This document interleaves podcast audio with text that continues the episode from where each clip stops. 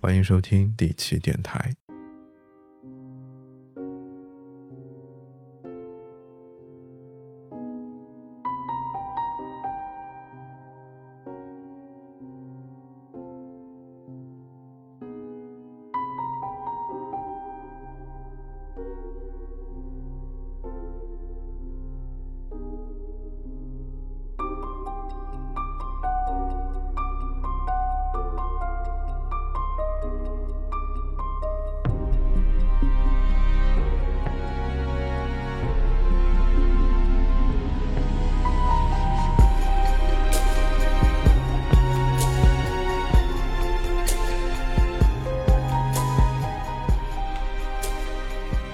Hello，听众朋友们，大家好，欢迎收听本期节目，我是一石，我是海蛇，我是熊猫。呃，本期是我们三个人的一期远程录制啊，又是一期男人局，很久没和大家见面了。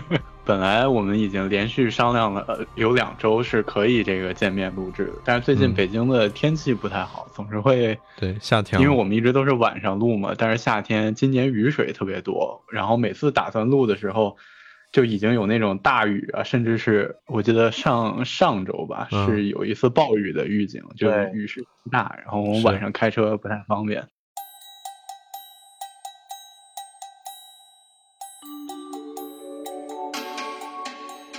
今天主要要聊一聊我们之前聊的一个电视剧，啊就是《人生切割术》，它还有一个翻译名应该叫《离职》吧？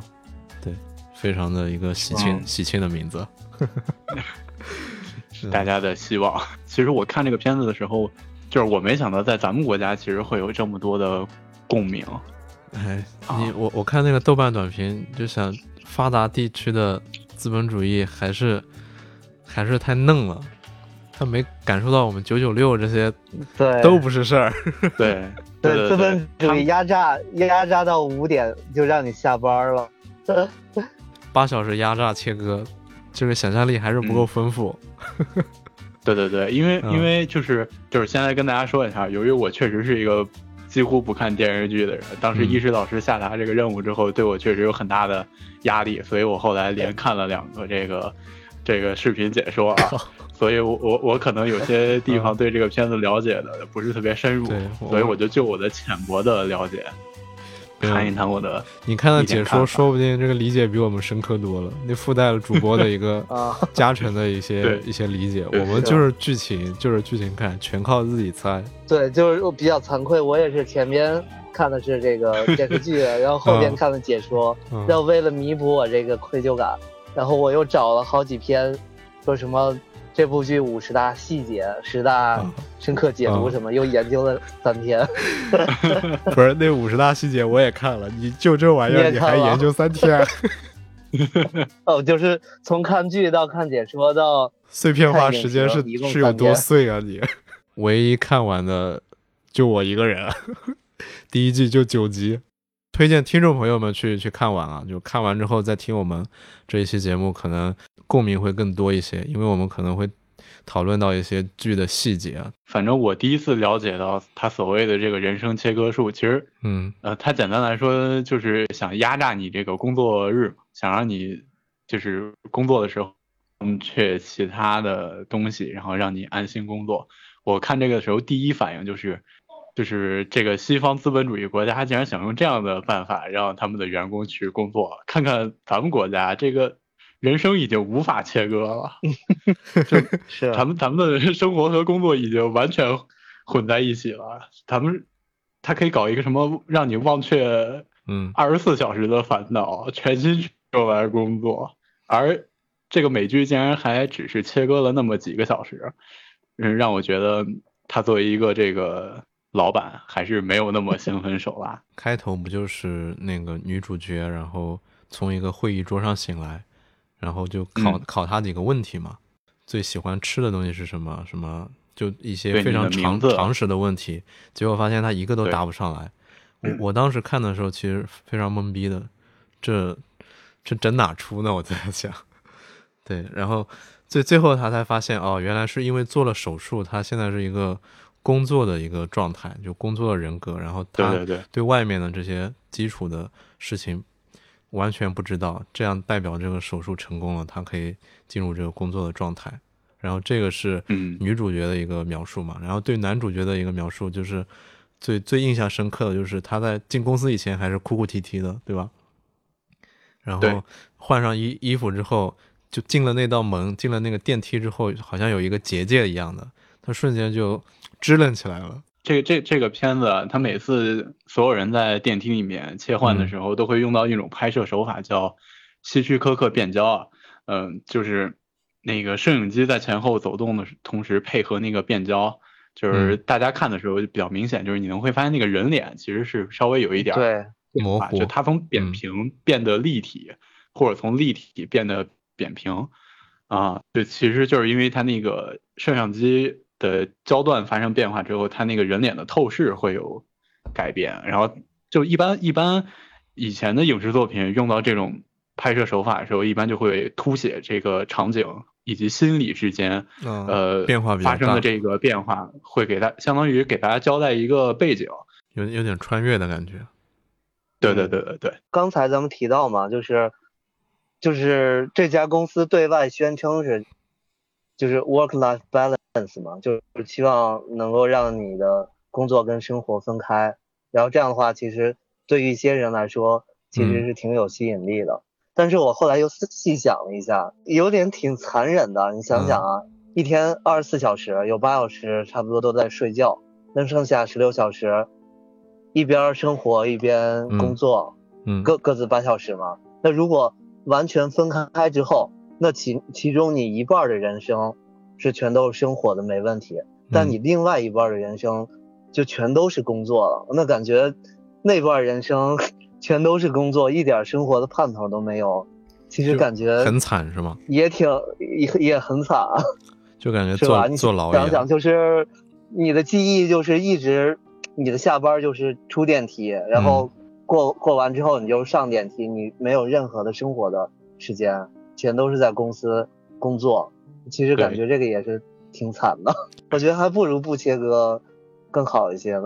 他这个最惨的地方就在于，就在于他一出电梯之后，他工作的那部分就没有记忆了，然后等到工作那部分。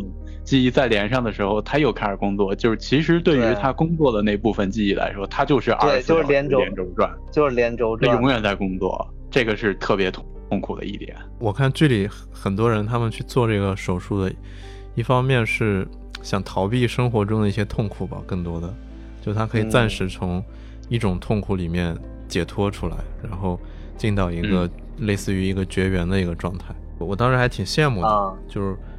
嗯，一个初步的一个感觉，就是因为我我们一直在说追求这个工作和生活平衡嘛，那我发现我靠，这确实平衡了呀，平而且平衡的挺好，而且量化了，你不觉得吗？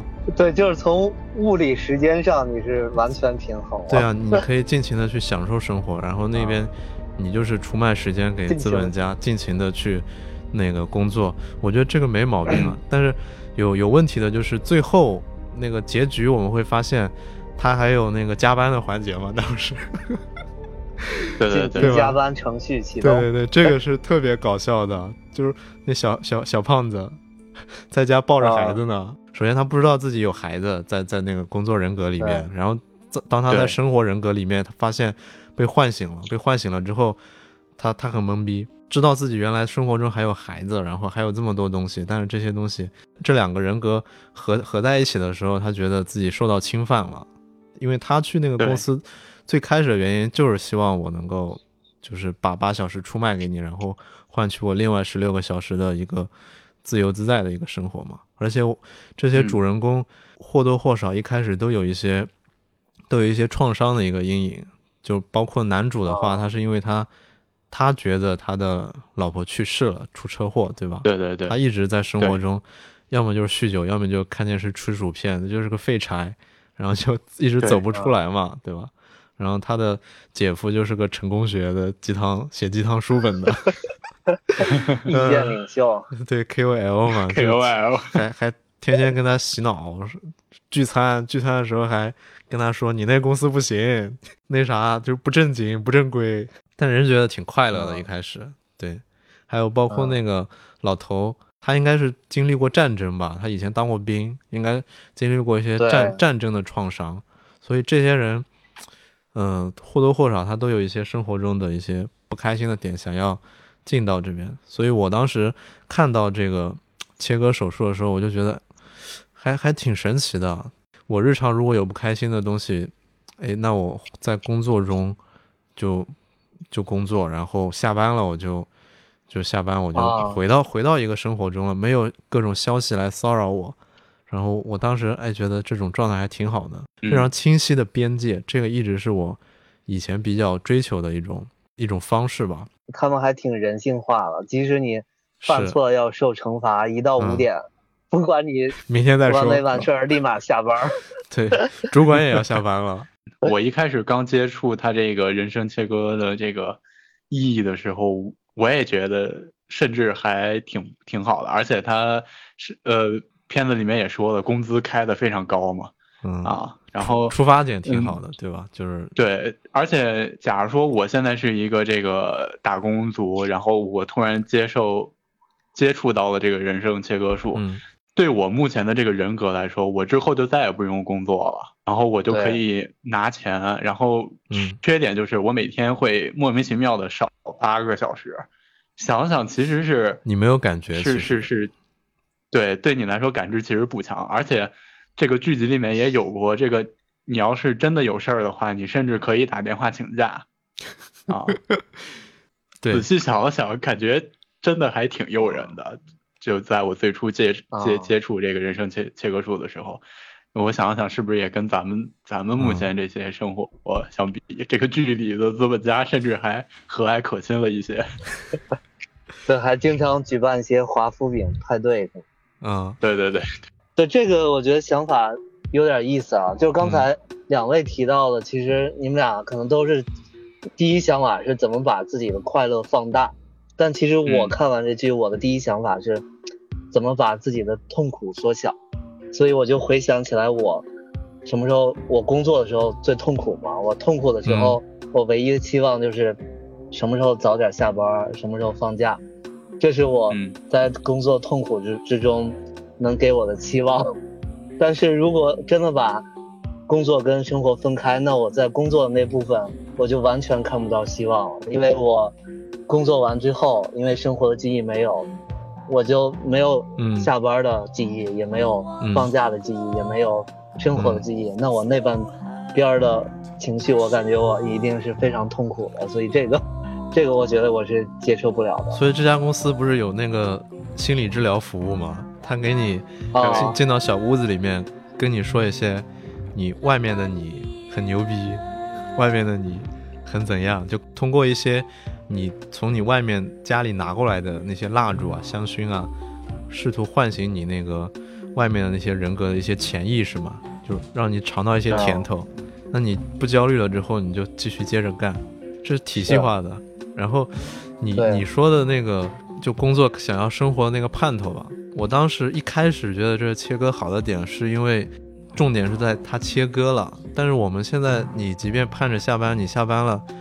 你不会有一种隐隐的可能被唤醒的这种这种恐惧吗？或者你节假日也好，就是对吧？特别是你你身处这个互联网行业，虽然你可能知道不会被叫醒，但是你也知道有这个可能性，对吧？一旦有有这个可能性，你想到那个东西的时候，其实你的就很痛苦，生活的那个心情已经被被侵蚀了，其实就挺烦的嘛，对吧？那那个状态你已经在加班了，我就觉得。后边为什么这几位嗯奋起反抗的原因，就在工作里边。我觉得他们是因为被欺骗了，因为管理层他没割嘛，那个上女上司不就住在他女领导旁边，然后一直监视着他吗？对，说到这儿，就是那女领女女主管真的是太敬业了，就是工作的部分、生活的部分全都在工作，然后生活的部分还为了监视他的下属还。专门找了一个给他妹妹当保姆的这么一个工作，真是太敬业典范。对，包括最后她被开除了之后，她还在誓死的捍卫这家公司的利益嘛。但但这个女主管就全程都挺吓人的，就这种不苟言笑，而且很阴森的一种，就是那种老大哥的那种监视的感觉，挺吓人的，而且他会扮成你身边的好朋友来来侵蚀你，来利用你。我靠，这个太吓人了，这个很像职场中的某某些某些小领导，他妈的以关心之名。行利用之时，是不是？我觉得他那女主管最可怕的地方就是她知道很多你不知道的事儿，因为她没有切割过。对她，她也知道你目前处于工作状态还是休息的状态。因为他能看到后台的那个东西嘛，所以他会利用这种身份，从你的手上套一些话呀，或者说从你身上套一些信息也好，这这就很厉害。他他他本人是享有一个完整的二十四小时的，就就就好像就好像你在公司里面，然后你树敌了一个权限比你大、职位还比你高的这样的一个人，那你确实是很难跟他对付。对，然后这部剧里边，呃感觉还有一个很有意思，就是。里面不是有个老头吗？他的他的故事线是以他的爱情来展开的，这个还感觉挺有意思的。而且而且是同同性恋嘛，应该有四个人吧？小胖子、老头、那个海丽，还有那个男主，对吧？何丽。一开始其实都都非常麻木，都接受这种刚入职的时候，然后那个海海丽非常不解嘛，他就想逃走嘛，对吧？然后其他人都无动于衷，然后男主作为新晋升的主管，还要跟他洗脑劝说，都是这么过来的。这个这一幕倒是很熟悉啊！我就想，就不管是你职场中的前辈也好，还是你的父母也好，一直都给我们灌输的应该就是这种，就是刚开始的时候，我也我也很理想主义，我也挣扎过，包括什么什么什么，到最后你看我们也也习惯了，然后公司跟你说。就你外面的你和里面的你都同意离职的时候，你才能够真正的离开。然后他们会发现，即使他们很痛苦想走，发现外面的那个那个他们才是这个主人。他们把一部分的自己关在了一个监狱里面，然后来换取自己的一个逃避也好，逍遥自在也好，其实非非常自私。对，对，我觉得外边的人感觉是没有理由提离职的，因为。他把他工作那部分全都给割掉了，他在他自己生活还有钱拿，多好的事儿。他们是没有理由提离职的。一方面也有他们觉得里面的人自己应该也挺快乐的，因为不用承受他在外面的那些痛苦。我觉得他们的初衷应该是这个样子的。他们那个公司不是也一直在对外宣传，就是其实你的工作的人格，工作的时候也是非常的快乐快乐的，就是让让外面的人放心，让群众对这个人生切割术持支持态度嘛。包括他们去推行那个一些议员，那应该是中间出现的一个人物吧？就是她不是怀孕了嘛？生了好几个孩子，有一个生活的人格好像是不愿意生孩子的。所以搁到工作的人格，让他生了两三个孩子，就就好像是一种，就切割完之后，你可以让另一另一部分的你去承受痛苦，然后你来享乐，就像刚才海蛇说的一样。然后这个权利本身又是在外面的那个人手里的，因为出开始发发起的时候就是只有一个一个外主人格嘛，就是生活中的那个人。然后他把自己一部分切割掉了，然后换取自己的一个东西，就牺牲了一部分自由吧。我觉得换取了一些一些快乐和利益。我我觉得，我觉得他这个就更多是国外的剧，其中会很多人会有对人权的讨论。因为呃，我后面在我看来，其实当你呃人生切割的时候，你接受这个手手术之后，嗯，在外面的人和在工作状态的人，其实就已经。不是一个人了，啊，嗯其实就就相当于你们是两个灵魂，但是共用的一个身体，所以，呃，而且而且在工作的那个人格，他他被设计出来就是用用用被用来工作的，而且当那个女主角想提离职的时候，外面的女主角还不同意，其实就相当于，嗯，你好像就把他囚禁了一样，对，啊，我觉得他他他们后面所有人都想。就是推翻这个制度也好，就从公司离职也好，本身也是，嗯，对于他们自己人权的一种追求，因为他们无时无刻都在工工作，本身就会让，就是他们都觉得自己失去了作为人的权利，变成了一个工作机器。然后，嗯，我觉得这也是他们最后所有人都要都要逃出去的一个原因，就是，呃，他们是拥拥有同一具躯壳的完全的两个人。其实，后来就是每个人都有一个一个执念嘛。那小胖子就是想见他儿子嘛，对吧？对，他知道自己有孩子了。还有那个老头是想，因为那。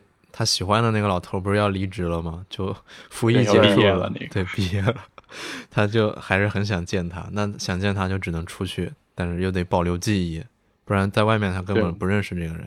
在他们这种公司里面，你你离职或者说像那个老头退休的话，其实对于他们这个人格来说，就相当于是死掉了啊。对，因为他没有办法保留记忆，然后他从抹除了公司。对对对对，相当于这个人就从这个社会。当中消失，再也找不到，社死嘛，这就是，对，就是一种社会面的死亡，对，真正的社死。他们那个四人组那个老头也是很难接受这一点，他喜欢的人死了啊，他他不能接受，所以他他也是最后一个人开始反抗，感觉还是挺诱人的，就这，就非常非常自私，就是因为因为日常的人肯定都是。烦恼满身吗？有有一种方法可以把烦恼抽出去，然后你只需要牺牲一点时间，但是你是没有感知的。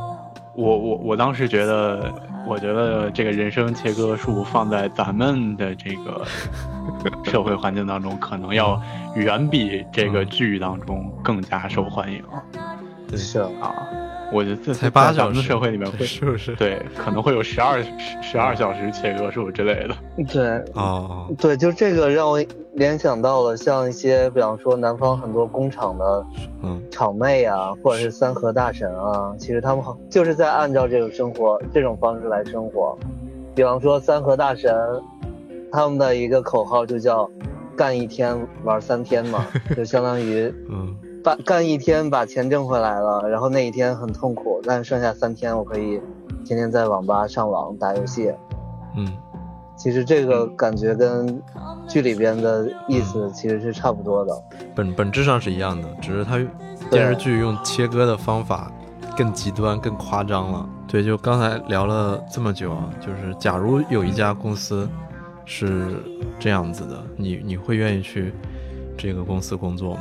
我我看这个片子的时候，其实想法还是出现过波动的啊。就我一开始虽然说我是看了解说，但其实我是看了一两集的，啊。你到底看没看？我我我我是看了一集半多点了，把这个故事背环境知道了之后看了解说啊。就是我一开始知道这个人生切割术的概念的时候，我是很有兴趣的，甚至对对非常心动。就是两点嘛，首先。呃，我我可以说我不用再承受工作的痛苦了，就是嗯，可以这么理解哈，我不用再承受工作的痛苦，同时呢还拥有高额的收入，呃，代价就是你每天要付出呃八个小时，但是刚刚我也呃提到，就是剧中也有演到，你甚至是可以请假的，这这其实对于对于我觉得这对于九。九成九的人来说，都是一个特别优质的条件。你想想，就是你在找找工作的时候，那个简历上写体制内公务员的待遇吗？对对对，你说你说我们我们朝九晚五，天天喊着想上岸。对，然后那个工作的介绍上，嗯，是说没有加班，弹性啊。然后然后说必要时可请假，然后工资年薪百万，这对。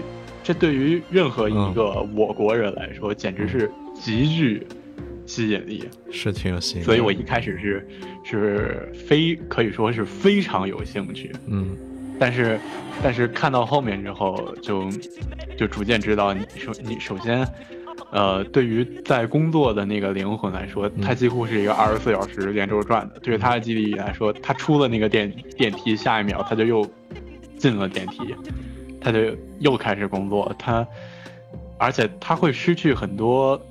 其实他不单单是没有外面的记忆、外面的经历的东西，他没办法去感受的同时，呃，你也不记得你的家人啊什么的，就是对于另外一个人格来说，他就是生来就为了工作，就他的世界没有没有别的想法。即使放到这个美剧里哈，就是如果他们没有因为外力去提醒，就像那个小胖子来说，他本身是不知道他有孩子的，他是在家里被唤醒过一次之后，他才发现啊，原来他有一个孩子。就对于他的另外一个人格来说，这确实是太自私了。不是说他们把自己放在一个那个痛苦的环境里面，我反倒觉得至少剧里面他们是把。一部分的自己放在了一个逃离生活中的痛苦，就反而就是 A 把 B 放放在卢门公司里面，那个 A 觉得 B 是获得快乐了，因为不用承受 A 日常每天的煎熬了。对，然后这是这是一个点。男主角去公司的初衷不就是为了能够有那八小时可以逃避失去妻子的悲伤吗？对对对对对对对。哎，还有一个问题就是，因为我们最后发现他的。那个妻子其实没死嘛，对吧？最后的一句台词是 “She is alive”，就也特别振聋发聩。就是我我会会发现，那个有一个人，就是他的妻子变成了二十四小时都在 stand by 的这个，对吧？Always online 了。对，就就他就变成公司的一个机器人了一样的角色了。你一开始心动，到后面有这个。觉得不好的想法会因为这个二十四小时这个人受到影响吗？还是假设就是严格的八小时这三分之一的切割，就背后没有那些邪恶的资本家那些嗯企图更多的控制你的一些一些动机的话，你还是现在的这种想法吗？呃，对，我觉得如果是严格执行八小时，然后就如同他那个剧里一开始介绍的，我觉得真的可以考虑。我觉得也是。对，就是他，他另外一个部门，另外一个那个叫叫什么光学什么什么那个部门，好，好像就也没有发生过什么乱七八糟的烂事儿啊。就暂且看来，他们来说可能相对真真没什么特别大的烦恼。而且而且啊，而且单从这个第一季目前看，他们这个工作的内容，虽然你不太明白他到底在干嘛，但好像难度确实不是特别的高，所以他好像有一点乌托邦的感觉，就。就呃，如果说没有这个女主角的到来，其实是没有人打破这个乌托邦环境的。对，就干的是这个，干的是富士康流水线上的活儿。对，挣的是互联网高管的钱。麻木了。对对对，他们这几个人完全是由于这个女主角的出现，然后打破了他们的这个幻境，让他们逐渐觉得这个事儿有点不对，然后所有人才开始反抗的。就假如说这些都没有。只给我我一个这个公司的环境，我觉得真是 可以考虑的。确实，确实，确实是很诱人，很诱人，对吗？诚实面对，不丢人。对，对啊，但但是我我再说一个但 是，还有个但是，因为因为我觉得这个东西，假如说真要放在咱们这边的公司，嗯，肯定是要远比这个剧里。啊，险恶的多，而且我我又考虑了一下我目前个人的这个工作状态，嗯，和环境，嗯，可能性价比也不是特别的高，因为我我平时工作相对比较自由，所以跟他工作不到八小时，呃，对对，工作当然到八小时了，但是我我我首先不用去单位嘛，其次这个啊，工作时间也可以自由安排。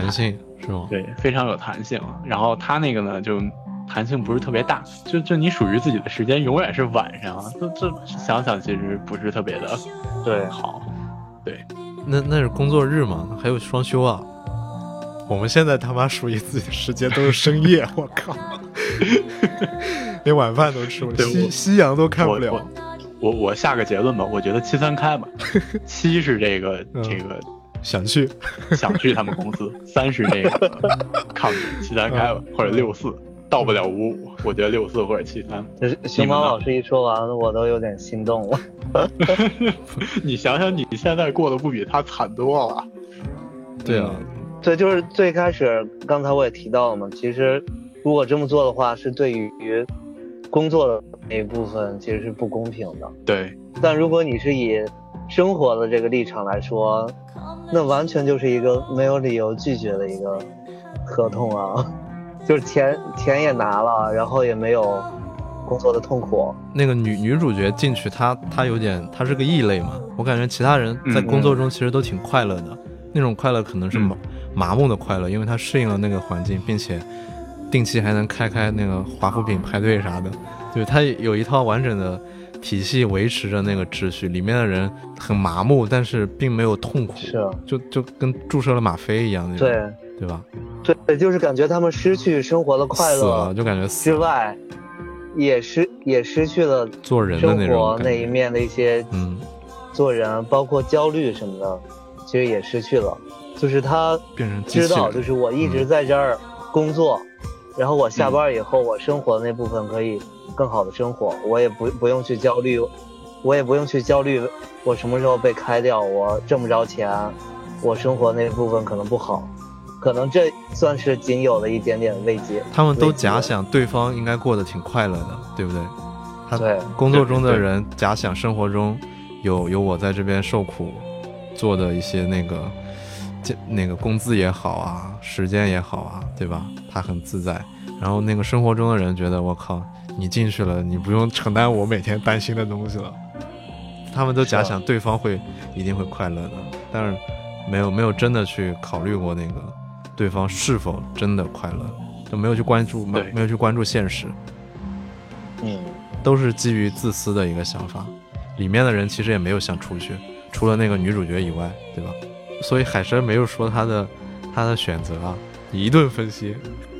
就是我的第一选择，其实还是不太愿意接受的。就为什么？因为我知道我工作过程中痛苦的来源在于，就是我想让自己的生活更好一些，但是我不知道该怎么做。但如果我在工作的那个阶段，我连生活是什么，以及我为什么要工作，我工作内容是什么都不知道的话，我觉得我可能会更痛苦。因为，嗯，对我来说，生工作其实是为了更好的生活嘛。但生活那部分我都，我都没有了，我都不知道了。那我现在工工作到底为什么而工作？其实我是完全想不通的。所以，对于工作的那部分来说，我其实是接受不了的。对，这这这是第一点啊。嗯。然后第二点就是，就是怎么说呢？分开就是工作跟生活分开是一个。理想，但实际上没办法，你一直玩或者是一直工作，就像小时候大家不都期盼着那个那个那个上放假嘛？但是放假的时候玩上三五天一个月，你觉得很无聊，你就期盼着开学。所以你如果你一直玩或者是一直工作，你可能也会慢慢的焦虑。人人的心跳其实能保持七八十年，就是一从生到死嘛。但其实他心跳一直没停止过，但其实他是跳一秒，然后可能歇一秒，嗯，这样的话他可以一直跳，一直一直到从零岁到九十岁。但如果你连续跳五十年，再连续停五十年，你可能你就嗝屁了。如果是完全割裂，另一边不是让你去工作，也是让你去享乐呢？我操，两个灵魂，一个蹦迪，一个 一个对，一个日常这种清淡一点的娱乐。我觉得它的核心是在分割，就是把你切成两两个独立的个体，你奉献了一部分自己，类似于跟撒旦撒旦那个交易一样，只不过这撒旦不让你工作了，让你蹦迪。对，就就如果是这种，你你你还是这种想法吗？因为我听下来，你好像非常反对分割这个事情，对，倒倒不是反对工作。如果是那样的话，就是嗯，因为可能作为一个人来说，他只能承担其中一半的一个灵魂或者记忆，无形中我就感觉他可能这个身体他活了八十岁，但其实八十岁里边可能有十四十岁是给灵魂 A 的，有四十岁是给灵魂 B 的。那可能每个人他享受的生活可能就会缩短啊，嗯嗯嗯，所以这个我觉得可能也是一个不完整，或者是也是一个挺惨的，是吧？你你刚才说的那个，我联想到了一个，就是那个降临里面的那个电影，就是那个外星生物，它他们的时间它不是线性的，就是纵向的一条线，他们是就是一下子就一个出生之后，那个那个怪兽就会有很多个分身前往各个地区，就在一个时间点里面，他能够体会到很多东西，有点像这种东西。嗯，但是这个切割有有点像，就是你有很多分身，但是它没有一个主体。就没有一个主体去汇合我所有的记忆，仿佛就是对一个个孤单的碎片。他们虽然他们看似拼装，但但是都是用胶水粘在一起的，他们彼此之间没有交流。那如果咱们再开一下脑洞，现在咱们生活的这个世界，或者是咱们现在承受的这个记忆或者是灵魂，嗯，可能是不是也是一个被分割后的？那其实还有另一半。咱们这个，嗯，记忆或者是灵魂不知道的另一部分，可能是在你睡觉的时候，也可能是在你迷糊的时候，其实还有一个灵魂也在继续生活着。那不平行宇宙了吗？会有你这平行宇宙了，那那不一样。我我只是说，就是它有点像那个刚才那个降临那个电影里面那那一种分身分身去体验各个生活，不而不是一件一件就是逐级的一个体验。就是这不同的生物嘛，嗯，但是它们有主体，而这个切割之后就是彻底变成一个碎片了，就把主体给被把主体给砍碎了，就就有这种感觉，嗯。如果说真是时间不侵占的话，那就太绝了。当然，当然那就真正成了分身了啊。对我刚刚就想，嗯，就是其实你刨去这个休息日啊，你工作日的时候，每天属于自己的灵魂都是晚上，其实是。其实是挺费劲的，因为因为很多的时候你想的很理想，就是什么八小时工作什么，嗯，但是你那个通勤，你得是自己这个灵魂通勤吧，然后你这吃饭得是自己这个灵魂吃饭，你这账账算的太细了，对你你账要算的特别细的话，可能会觉得它那个性价比越来越低。地铁一小时，来回两小时，你发现资本家拿了十个钟头，是吧？是啊。对，现在很多人不就不就啊这么说吗？就表面上可能工作呃没没那么长，尤其这两年不是好多事件打官司，然后公司又会说你午休的时间不算工作吗？嗯嗯是，那这个至今还没有明文的那个说法。你把这个账越算越细，就会觉得这个事儿性价比越来越低。这个原则性的问题没有犯，它就是个生意，是吧？对对。哎哎，那对于这个问题，一石老师是什么看法呢？你愿意？我也挺粗浅的工作是吗？我跟各位一样，都挺俗的。我觉得，如果是严格八小时，我我我觉得可以试试。如果不让我看到他后面那些东西，就是资背后资本家的企图啥的，就是八小时交换，然后咱那个该挣钱挣钱，该。该生活生活，这不就是我梦寐以求的状态吗？可以给他们公司个小小建议，就比方说试用试用期三个月啊，三个月之后你工作的灵魂跟生活的灵灵魂可以对一次话，互相交流一下，这样的话可能会更好。嗯，那你这个跟这个电影电视剧的初衷不一样了，他想反馈的是美帝国主义资本主义的险恶对工人的一个控制。你这刚才听下来有点社会主义福利制度的感觉了，对不对？对，所以中中国特色了你。对我看到这个剧的时候，第一个反应就是，这个东西在剧里是一种压迫，在咱们在咱们这边可能是一种 福利。想象力还是不够丰富，我觉得他们九九六 ICU 就他他们都不知道是吧？对他们都不敢想。最后来再聊一下那个电视剧吧，就是最后那个剧情应该大家至少都了解嘛，对吧？我最后发现那个呃女主角就那个贺丽，她其实是那个卢门的下一代接班人嘛，对吧？也发现男主的那个丧妻之痛的那个妻子其实没有死，就一直是在卢门公司工作，并且经常跟他见面，对吧？是他的那个心理咨询师。但是她完全不知道对对面是她的老公，他俩每天就是面对着面的时候，完全认不出对方。这那个时候就那一幕真的挺悲哀的，就看到那个登山的照片的时候，发现原来这个人就是他，当时就就特别心酸。我就觉得，你你们觉得第二季他会就是会怎么去化解这这一个局势啊？因为最后他女主角不是在那个内部大会上面要发表一个演讲，对他用工作人格咒骂了这个这个手术嘛，然后那个男主角的话在家庭聚会里面。然后大喊了一声：“他还活着！”然后开关就关上了。我我之前看那个影评的话，有有说就是那个他还活着，有没有可能就是被被误解为就是是那个他姐姐的孩子？他姐姐的孩子不是被被抱走了吗？被那个敬业的女主管，然后她还活着，会不会就是以为是这个她是她的孩子还活着，就很很安全？然后那个。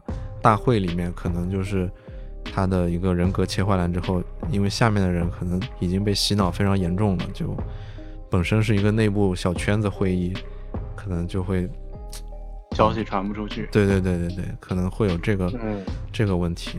对对，我觉得下一季可能是大家意识到，就是这几四位主角意识到了这个事儿的一个重要性嘛，想要去对可能动员。还还是要还是要回到那个工作的那个部分，嗯，继续抗争，或者是完全把自己解脱出来。嗯，我觉得他应该会再用上半季的时间。我就是他们这一波肯定是逃不出去的，逃不出去，要不然下一季就没得演了。哎，大概会再用上半季，然后真正的逃出去，然后。再慢慢去揭揭露一下他们这个公司到底是干嘛的？对啊，应该会更大一点吧。就是你看他结尾，他不是把那些政政治家就慢慢的拉进来了吗？所以，啊我我感觉第二季他会不会就是从一个公司的一个小小圈子，一个小样本，慢慢的放大到对这个。国家或对他可能要反映更大的一些社会问题，是吗？对，然后其中不是有一个有一个小细节嘛，就是这家公司每任领导人卸任的那个时间，正好是美国发生一些国家大事的一些时间，比方说什么发动伊拉克战争啊，什么九幺幺啊之类的，可能下一季可能会从更大的一些东西，比方说社会性、国家性，嗯。政治性的一些东西，可能有些故事吧，我觉得。哎，好像是卸任没多久就死了，是吗？呃，对，就是他卸任的那一年，差不多就是他离世的那一年。嗯。然后还还还还有一个说法是，可能是他这个创始人叫什么基尔，是吧？嗯嗯。其实他是通过所有人的这些身体一直在延续他自己的灵魂。所以让他一直一个延续下去。壳子是他那个，他那个最后女主角在那个大会里，那那个那个创始人，就是在两两个，在他的两个人格里，分别是他的爸爸和他的爷爷。他既然能把记忆分割出来，他上面应该还有别的功能，例如植入记忆，例如在一个空的躯壳里面植入植入另外一个的。记忆，所以就他们说，其实这是一种类似于机机械飞升，或者说永生永生的感觉。对对对对对对。我我记得有一部电影也是讲这种的，但是是他们那个把黑人都抓过来植入白白人的灵魂。嗯，我我看过抖抖音的解说，就挺挺挺挺恐怖的。我靠，就白人为了长生不老，然后把黑人抓过来都都植入他们的那个记忆，相当于。黑人替白人活着。回归到那个剧里啊，反正我我是觉得他们这个公司，呃，可能最后的这个目标就是为了让，呃，富人，呃，或或者或者说是永生啊，或者说如果没有那么科幻的话，就是一种记忆共享，或者说现在马斯克研究那种什么脑机接口的下一代的体现，有有点黑客帝国了。对对对，那种，嗯，或者是。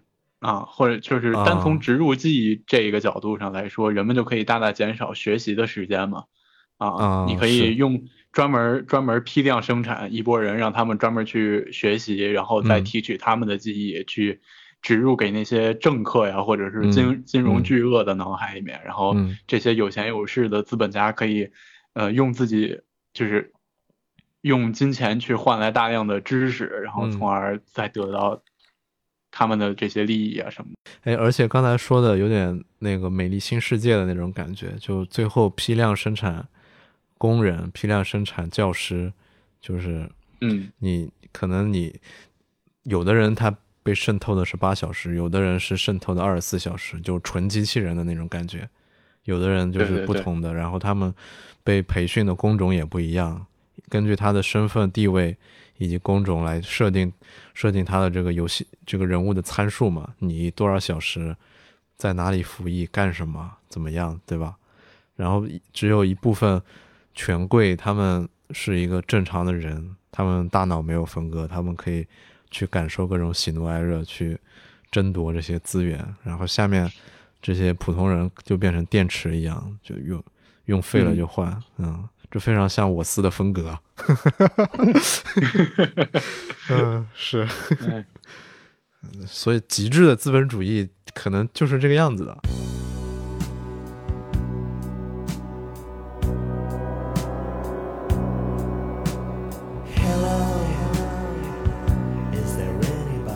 我我们收个尾啊，就是这部电视剧，我我其实完整看下来，当时感触非常深，对，因为就是，嗯，感受最深的就是我我发现我们习以为常的东西在西方居然这么这么险恶，我当时有点惊讶。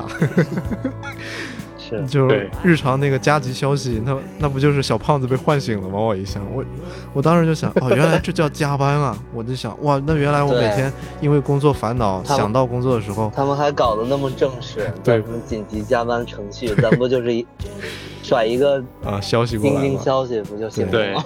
对，而而且那个小胖子竟然被唤醒了一次，他就决定要反抗，这是不可思议。我感觉我们都不需要那个。什么切割术？我们天然从小到大已经逐步被被奴役了，已经被阉割完了。对，对，所以我当我我当时一开始是笑话笑话他们，后来又开始笑话自己。嗯，嗯，就是咱们的生活还不如他们呢。对，想想也甚至不如被切割之后的他们，但咱们还。嗯，还乐此不疲。虽然没有说乐在其中吧，但 确实也没有反抗。光从电视剧的这个角度，也非常希望有有一部国产的能够就类似题材的电视剧吧。但是估计国产的就很多它不能拍，但是碰碰资本家应该还没问题吧？人家那个电视剧里面都是讲人权，这个快乐都没有生活的这些琐碎，对不对？如果是国产的这个切割术，那必须得切割是为啥？我我割了是为房贷、社保、医保、公积金、婆婆媳，非常推荐听众朋友们去看一下，应该也不是新出的了。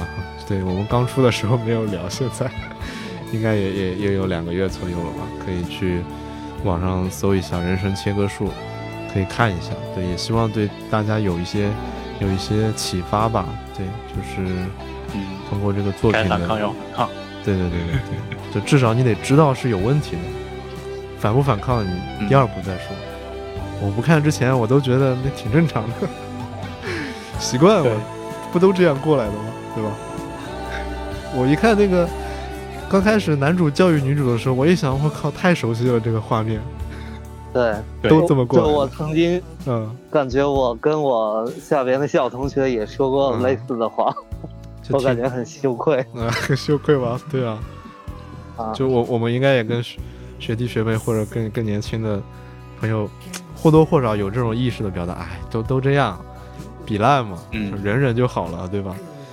但殊不知我们其实在传递一种不太不太好的一种意识，嗯，而且我觉得情绪是是会传染的，如果你传递一些相对积极的，就是可能就会。生活就会不太一样，大家可能也都会过得好一些。需要需要需要每个人去意识到问题，并且尝试的去解决问题嘛，而不是就是沉默和忍受。我觉得非常重要。包括不只是我们工作吧，就最近也有很多事情发生嘛，也希望就大家也能够关注起来，并且默嗯。嗯，就尽一点自己的力量。